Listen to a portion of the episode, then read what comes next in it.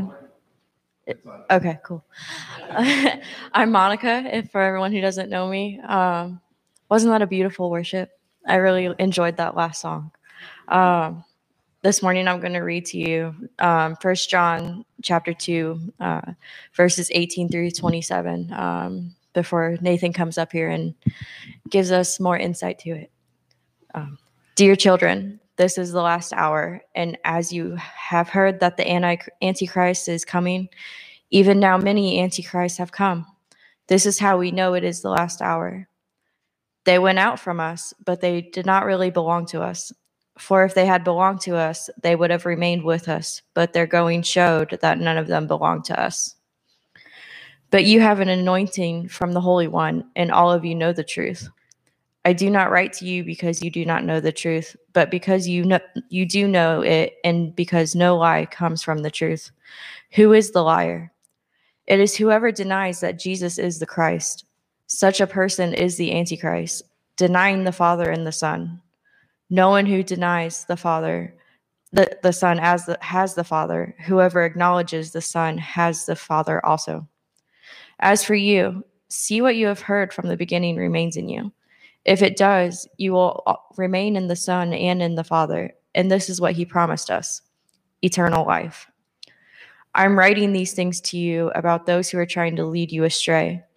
As for you, the anointing you received from him and received from him remains in you, and you do not need anyone to teach you.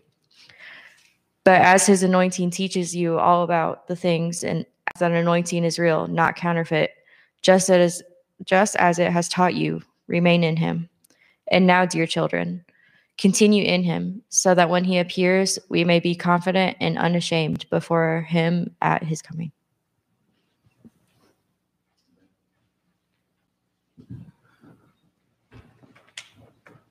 Thanks, Monica.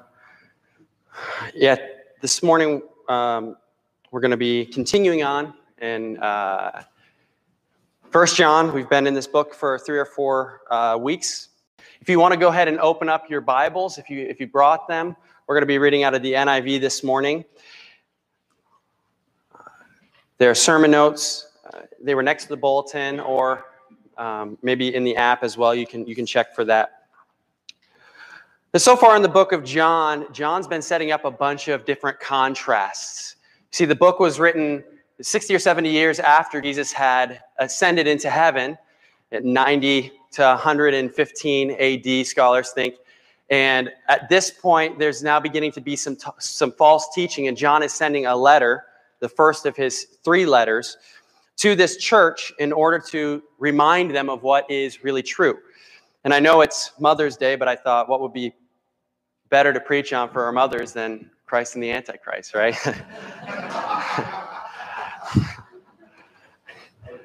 So, so far, John's been setting up these contrasts. What? Well, on the first part, light versus darkness, the new commandment versus the old commandment, loving the Father versus loving the world. That was last week. Even here, we see truth versus lies. Today, we're going to be talking more about the Christ versus the Antichrists. Soon, he's going to be talking about children of God versus children of the devil, eternal life versus eternal death, love versus hatred, love uh, um, love and fear, having life versus not having life. You see what he's doing. He's setting up these contrasts. And so, what the scripture is going to, to tell us as we get into it and we go through it line by line, verse by verse, is going to help us build uh, an idea of what this antichrist, the antichrists, plural, uh, spirit is like so that we can be warned by it. And as I was going through this, I was like, oh my gosh, there was one word that seemed to be more pronounced than anything as I was thinking about this, and the word is insidious. Insidious is something, a disease or something that develops so gradually as to be well established before becoming apparent that it's a disease. That's from Merriam Webster. Or uh, from dictionary.com, operating or proceeding in an inconspicuous or seemingly harmless way, but actually having a grave effect, slowly and secretly causing harm. And, and that's what's going on here. We see these antichrists who began with the Christians, and yet at some point they, they became uh, uh, not a part of the Christians. And John is warning them, warning the Christians of these antichrists. So, what we're going to do this morning is we're going to look at what that means, what antichrist means, and compare it to the Christians. And then we're going to be looking at two other themes that I also saw coming out of here. One was anointing. You see the, the word anointing a bunch of times. And then lastly, remaining, what it means to remain in Christ. So, was thinking about illustrations for insidious nature, I mean, there were a ton of them. Abby and I lately have been watching the Marvel movies. And if you're familiar with those, all, all throughout, there's these people that kind of begin as good guys and they end up being evil. Uh, in the Captain America movies, the Hydra versus Shield. You know, Captain America comes and he fights the Nazis. Uh, they're called Hydra, and they're saying Heil Hydra throughout the movie. And he defeats them in the first movie. Then he gets frozen. Then 60 years later, he comes and he's working for the good guy, Shield, and he realized that Hydra, even 70 years later, 60 years later, has infiltrated, and he has to defeat him again. So once again, you see this begins as a good guy, insidiously turns evil. Uh, another example Loki and Thor, right? Loki and Thor, both sons of Odin, both good guys in Norse mythology. Loki, man, you think he's a good guy. Sorry, I'm spoiling this for people who haven't seen it. okay, one more, one more. Spider Man, right? Uh, the Osborns. Osborns, good guys, right? Medical geniuses, doing lots of good stuff. Not to spoil it again, but who, who ends up being the Green Goblin? so John is saying, Look, beware, because they began with you. They began with you. And now they have a spirit. They're actually people who are turning. So how do we how do we understand who the, the antichrists are, what that means, and all this stuff? Um, I think the first thing that I notice is he says here in, in, in, verse 18, he says, This is the last hour you've heard that the Antichrist is coming. The Antichrist. Even now, many Antichrists have come. When I first read this, I was thinking, okay, I've heard about this Antichrist figure. If you're thinking the Antichrist, that's in Revelation. Jesus, or John, once again, John with the, the vision, sees this Antichrist figure come and, and have this battle with Jesus. Um, but here he's saying that there are many of them. What else are characteristics of them? Verse 19, they went out from us, but they did not belong with us. You see, they left the body of believers. For if they had belonged to us, they would have remained with us. But their going showed that none of them belonged to us. And then, and then we go down and he's comparing lies and truth. He says, I, I do not write this to you because you do not know the truth, but because you do know the truth. No lie comes from the truth. Who is the liar? And then this is this is this is what he says. It is whoever denies that Jesus is the Christ. Such person is the antichrist, denying the Father and the Son. There's a there's a there are two kind of words here in contrast in Greek. There's the pseudo Christ and there's the Antichrist. And the pseudo Christ is the one who proclaims to be the Messiah. That's not what we're talking about here. We're talking about somebody who embodies a spirit that is antithetical to Christ. They deny that Jesus is the Christ. And this is the heresy of this time. In the next, in the next chapter, in chapter four, he's going to say, Every spirit that does not acknowledge Jesus is from God this is the spirit of the Antichrist. The spirit of the Antichrist. It's people and it's a spirit. People who do not acknowledge that Jesus is from God.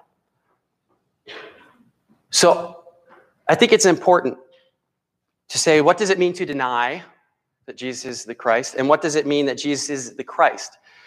Deny, they disown, they abandon, they profess that Jesus is not the Christ. They don't believe it. What does it mean that Jesus is the Christ? I could go into more detail here. Uh, Christ and Messiah both have the same meaning, they both mean anointed one. Uh, Pastor Dan preached on this in, in, in the Names of Jesus series around Christmas time. So go back, check check on that. But they both mean the same thing. They both need, mean anointed one. They both mean that Jesus is the one who saves and reigns over us. So, any spirit or any person that denies that Jesus only saves or that Jesus reigns over us, such spirit is a spirit of the Antichrist. And John makes it clear, and the whole New Testament makes it clear uh, that this type of these types of anti-Christian forces will manifest them in their implacable opposition to Christ and his church in every generation. And so this warning to this church is the same warning to us that there are spirits and there are people who embody ideas and philosophies that are antithetical to the gospel message, which is Jesus has come and saves us. And only Jesus saves us. For us, the Antichrist would be any idea or any person that insidiously moves your faith, your hope, your security, your joy, your peace, and your love away from Jesus and puts it somewhere else. It is a spirit that reverts you back to your pre Christian life in which you were on the throne of your own life. Any idea that takes your faith away from Jesus and puts it in something else. Such thing as the Antichrist. Any spirit that moves your hope away from Jesus and puts it somewhere else. It's the Antichrist. Anything that takes your ultimate security or your ultimate joy and moves it away from Christ and puts it somewhere else. Such spirit is a spirit of the Antichrist.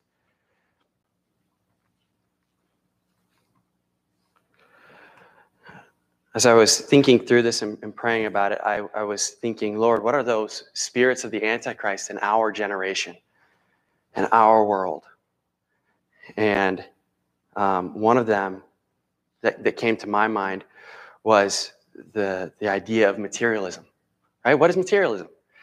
Hey, your hope is in this product. Your joy is in this product. Your security, your comfort are in, are in this product. Your image and, and, and what you, uh, you know, this, this product, this thing will give you a, a image or something. Not that those things aren't helpful sometimes and that they do provide joy and peace and all that stuff, but slowly sometimes those can move our ultimate hope and our ultimate security away from Jesus and into things. And this materialism is screaming at us every day. Uh, Pastor Dan said last week, he said, if you, if you want to know what water is, don't ask a fish. Getting at when, when you're so flooded, where a fish is so surrounded by water, they don't even recognize it anymore. And I was thinking, okay, is this, is this true? And I saw this, this, this statistic uh, that, that talked about how many ads per day the average U.S. adult sees. Anybody have any idea? I mean, open open floor. How many ads the average American sees each day? Seven thousand. That's that's good. That's a little high. That's a little high. Eighty-two. 82. All right, higher than that. 400. Higher than that. 2000. More than that. So back in the 70s, actually I was wrong. You were you were close to the ballpark. I, in my mind I had a different, but this is right. Obviously, I'm seeing way too many. Paul Humbles, everyone. Paul Humbles. He's right. No, in the 70s, it was reported that the average person saw between 500 and 1600. Now, in 2020, the estimate is between 6,000 and 10,000. You said 7,000, right? 6,000 and 10,000 ads every day. How? Um, paid search ads, you ever notice on Google when you search something, the top four are ads? In app, banners, video ads, streaming ads, social media ads, email ads, digital banner ads, web pages, in game ads, product placement. You ever watch a movie and they're like, hmm, great Coke. Coke paid for that to be in there. This is, this is crazy. Um, Google has managed to grow its advertising revenue every single year for the past 19 years. And in, in uh, 2019 alone, $139 billion in revenue. That's with a B, that's billion, you know, dollars in revenue from uh, advertisements. Facebook is behind them, 69 million in 2019. So there's this huge, we have built a culture where we're trying to just throw things in your face and say, hey, look, this thing is going to make your life better. This thing's going to make you more satisfied. This thing's going to give you more hope, more joy, more peace. And once again, some of those things are great, right? We benefit from those things. But we just need to beware that there's this there's this materialism can move our hope and our trust and our joy and our peace away from God and into something else. And when that thing is hitting at us and hitting at us and hitting at us day after day, I couldn't believe this number. Honestly, I was like, "There's no way I see 6,000 ads." Anybody else there just kind of blown away by that number? Whew, that's crazy. Another another spirit that as I was praying through, I thought, wow, this, this is antithetical to, to Christ. Is this hyper individualized culture that we live in, where we make it happen for ourselves.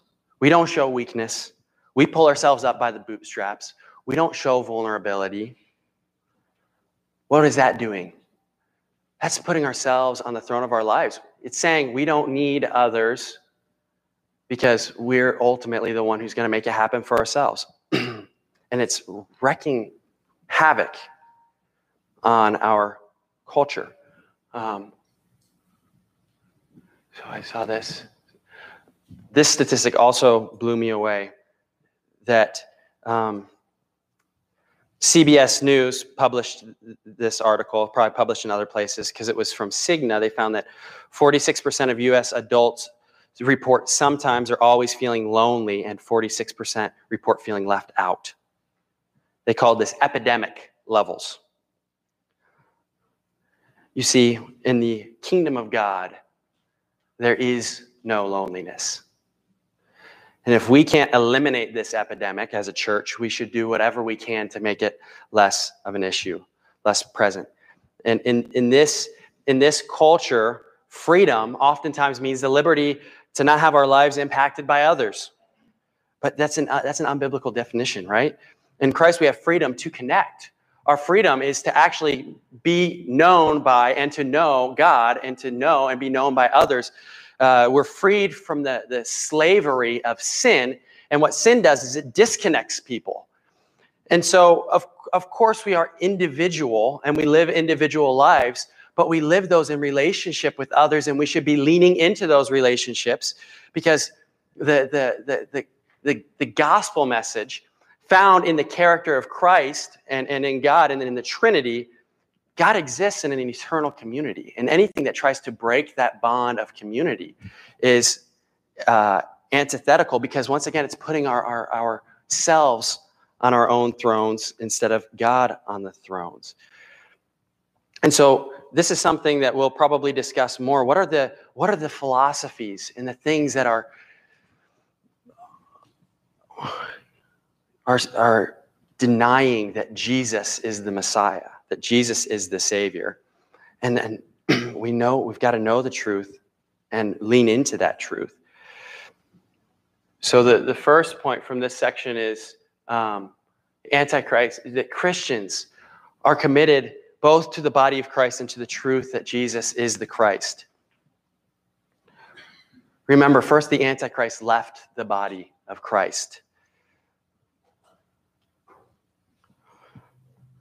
Ephesians 4 says, Make every effort to keep the unity of the Spirit through the bond of peace. There is one body and one Spirit, just as you, were called to one hope when you were called, one Lord, one faith, one baptism, one God and Father who is over all and in all. So committed to the body of Christ. What does this mean? It doesn't mean that they don't leave Franklin Community Church. That's not. But the people are committed to growing community on the truth that Jesus is the one who saves and are committed to walking hand in hand with other believers who believe that same thing and want to live that out authentically present in location and in spirit. I think that the first denier, I mean, the first thing that we see, we, we saw Judas do this, right? Judas was with the body of Christ. Eventually, he walked away denying who Jesus was, the Messiah. And we're committed to the truth that Jesus is the Christ. Notice that the commitment is to the truth that Jesus is the Christ, right? This isn't trying to figure out, you know, diff- differences in, you know, baptism, age of baptism, and frequency of communion and worship styles and those sorts of things. Those are secondary, right? The, the essential thing, the essential thing that John says here is that you hold to the truth that Jesus is the Messiah. What's been helpful for me is uh, this. I don't remember when I heard it or where I heard it. You've probably heard it before. It's it's just kind of a code for how we interact with other Christians. It's in, essentials, unity. In non-essentials, liberty. And in all things, love or charity. In essentials, we're unified. In non-essentials, there's liberty. You know, people may baptize at different times, uh, babies or adults, and people may have communion every week or every other week. But there's liberty in those things, but in all things, charity. What is charity? Charity is giving yourself for another person's good, regardless of their willingness or ability to reciprocate. So, as we are living out this and we're following the truth, we need uh, humility and discernment to know what are those essential things, and then also humility to understand that we need we need other people to help us. We need other perspectives to learn um, and to grow. So I want to move on. Um, the second, the second thing here, I want to talk about anointing, the anointing that we've received from Christ. Christians are set apart by the Holy Spirit for a glorious purpose. Um, look at what it says. He's talking about the Antichrist, and then in verse 20, we, he says, But you and that's glorious. But you have an anointing from the Holy One, and you know the truth. We've received an anointing from the Holy One. This anointing, it says in verse 27, teaches you about all things, and the anointing is real. So, the, the key to understanding this passage is what does anointing mean? And I was looking through and, and blown away by how much this was used in Scripture. Remember, Christ and Messiah both mean anointed one. So we share in this anointing. We're anointed by the Holy Spirit. Uh, what does it mean? Basically, it means pouring oil on somebody, uh, and it's usually associated with times of rejoicing or celebration. So we see it used in personal grooming and stuff. That yes, but also holy objects used set apart for religious ceremonies. We see people are anointed in order to demonstrate honor. Um, we see that people are anointed for specific and special offices, like priests would be anointed, kings would be anointed, and prophets would be anointed. And why? People would be anointed for purification, for healing, and for burial preparation.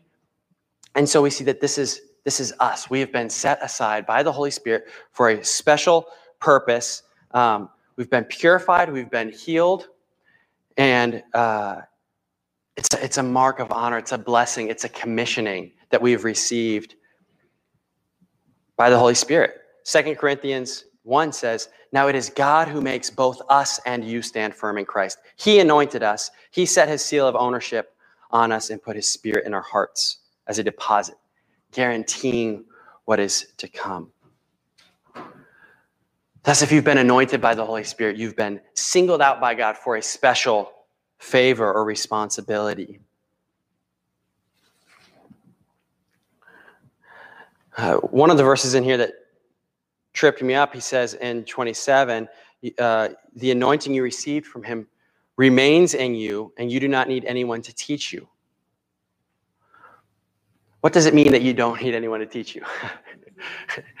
um, I don't think he means that you know, you have no need for further instruction based on the fact that he's sending them a letter of instruction. I think what he's saying here is, hey, you've got these people who are trying to add or subtract the gospel, and they're trying to take you off on a different thing that you didn't originally hear. The Holy Spirit in you is confirming and will confirm that you know what is truth, and so you don't need other people to add or subtract to it. It is good, however, to have other people help you along the way understand the implications of the truth that Jesus is the Messiah. But understanding our anointing and understanding that the anointing teaches us all things makes me think that the kind of teaching that we receive is kind of like on the job training. I mean, think about this. He's like, you guys have been anointed for a special purpose, and the Spirit's going, it will teach you these things. It's future tense. It's not that you know all these things right now, but it will teach you these things. I remember when, when Abby and I were in the Dominican Republic and we were leading uh, t- teams and trips down there. We have a medical clinic, and we would bring these teams to the medical clinic for tours, and nurses would come and tour our group and show us the clinic. And I remember maybe the first time ever I was leading this team to the clinic and then just kind of handing it off to the nurse there. My boss, Tim, said, Hey, pay attention because you may have to lead this next time. And I was like, okay, that's good, because I was just kind of going to sit here and talk to Abby, you know, whatever. But he said, no, you may you may have to lead this sometime. It's on the job training. Tim didn't sit me down when we were stateside and say, all right, we're going to have two hours on how to lead a seminary tour, or uh, we also had seminary tours, but how to lead a medical tour. When I was there and as I was participating, it was on the job training. And, and many of you all have experienced that sort of thing. Maybe you do some pre training, but a lot of your job is you're learning as you go. And that's kind of how it is to live into that anointing that we have with the, with the Holy Spirit and in the Holy Spirit. We learn and we grow Christ has anointed us. He has blessed us and commissioned us for this glorious purpose. And then, and then finally, he says, See that what you've heard from the beginning remains in you. If it does, you will also remain in the Son and in the Father. And this is what he promised us eternal life. And then in verse 27, uh, as for you, the anointing you received from him remains in you, and you do not need anyone to teach you. And then at the end of that, just as he has taught you, remain in him. So we see this six times here remain, remain, remain. What does it mean? First of all, know that the Spirit remains in you. Have assurance that the Spirit of God remains in you. But then also be challenged that it's, it's a mutual thing, right? God is remaining in us and we remain in him. He says, if, if what you have heard remains in you, you will remain in the Son and in the Father. So, what do we know about remaining? Uh, just a couple quick points here. First, remaining comes by faith. We see that in Ephesians 3. Uh, Christ dwelling in your hearts through faith. Remaining comes from holding on to his teachings See that what you have heard from the beginning remains in you, right?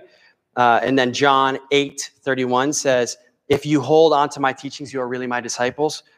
Second Thessalonians, I could go on, on, on and on. Second Timothy chapter 3, Second John chapter 9. Whoever remains in the teaching has both the Father and the Son. Third John 3 and 4. I have no greater joy than to hear that my children are walking, remaining in the truth. And then remaining in Christ also depends on our obedience to him. In first or in, in John chapter 15, it says, If you keep my commands, you will remain in my love, as I have kept my father's commands and remain in his love. And in the chapter before, he says, Anyone who obeys my teaching uh, loves me. My father will love him and will come to them and make our home with them. My, my, my final point here is uh, that Christians hold fast in temptation by remaining in Christ. Christians hold fast in temptation by remaining in Christ. there's going to be these temptations to separate. There's going to be temptations to give into these, these different uh, philosophies and ideas that are antithetical to the gospel. The main, the main, the main point here is that knowing that there are people and spiritual forces trying to rip you away from God, remain in Him. Remain in Him. Follow the example here. Commit to the, the, the church. Uh, hold fast to the profession of the faith that Jesus alone saves. Remember and explore your anointing in the Holy Spirit. So, so what do we do with this? Um, first of all, there, there may be some of us who are living antithetically. Uh, we haven't confessed that Jesus alone saves. I would encourage you all look, see what it says. Don't be against Christ, walk with Christ. Confess that Jesus alone is the Christ. and then there are uh, us, we need the purification. I, I see this as I was seeking in my own heart this week. It's like, man, I see the way that these different things have distracted me. Uh, um, they've distracted me. Where I think, okay, if I just have this, then life will be good. If I just have this, then life will be good. I'll have peace or have more rest. And once again, sometimes those things do bring those things, but they are they distracting me from remembering that ultimately my hope, my faith, my joy ought to be in Christ. And then lastly, I thought, you know, we've heard this word, Antichrist. We probably have different preconceived notions of what that what that means. And I wonder if that might lead us to feeling fearful or having some sort of paranoia. I remember watching the, the Left Behind movies when I was a kid, and this um, I, I just remember the one guy who was the embodiment of all evil and um, just feeling feeling terrified of that and I, not to not to get into the theology because i haven't thought much about it but um, in this it seems to be a lot more insidious so what do we do how do we interact with those ideas and people that are speaking and doing things that are antithetical to the Christ? Um, well, I think I think we look at the way that Jesus interacted with the people who were living lives contrary to the gospel. And Jesus was always loving them. It's important to differentiate, knowing that, okay, these they aren't Christ. I need to love them and, and minister to them. Um, I think there's this this kind of tension between exclusion and embrace, understanding that there is a theological difference here that's essential. And so they don't share the unity that we share as believers. But there's this embrace knowing that, man, the way that Christ treated the people was love. And we remember that prodigal sons can still return. Right? You know, Judas denied Jesus, but so did Peter. And Peter received grace and, and forgiveness um, because he came back. Both originated, the prodigal son and Peter both originated with the families. And then they left and they came back. And praise God for this. Because ultimately, all of us, before we knew Christ, were living this way. We were against Christ. We were living lives contrary to the, the gospel. And so we remember that but for the grace of God, we're the same way. Um,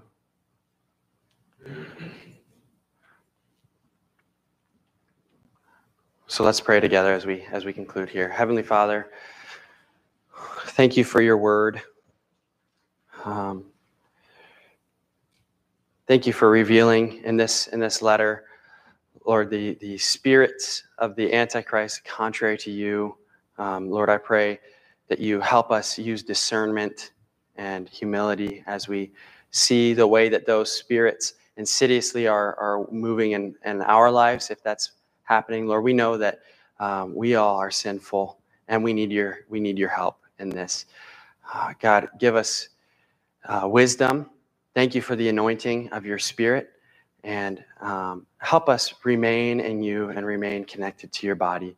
Lord, we love you so much and uh, pray this all in your son's name. Amen.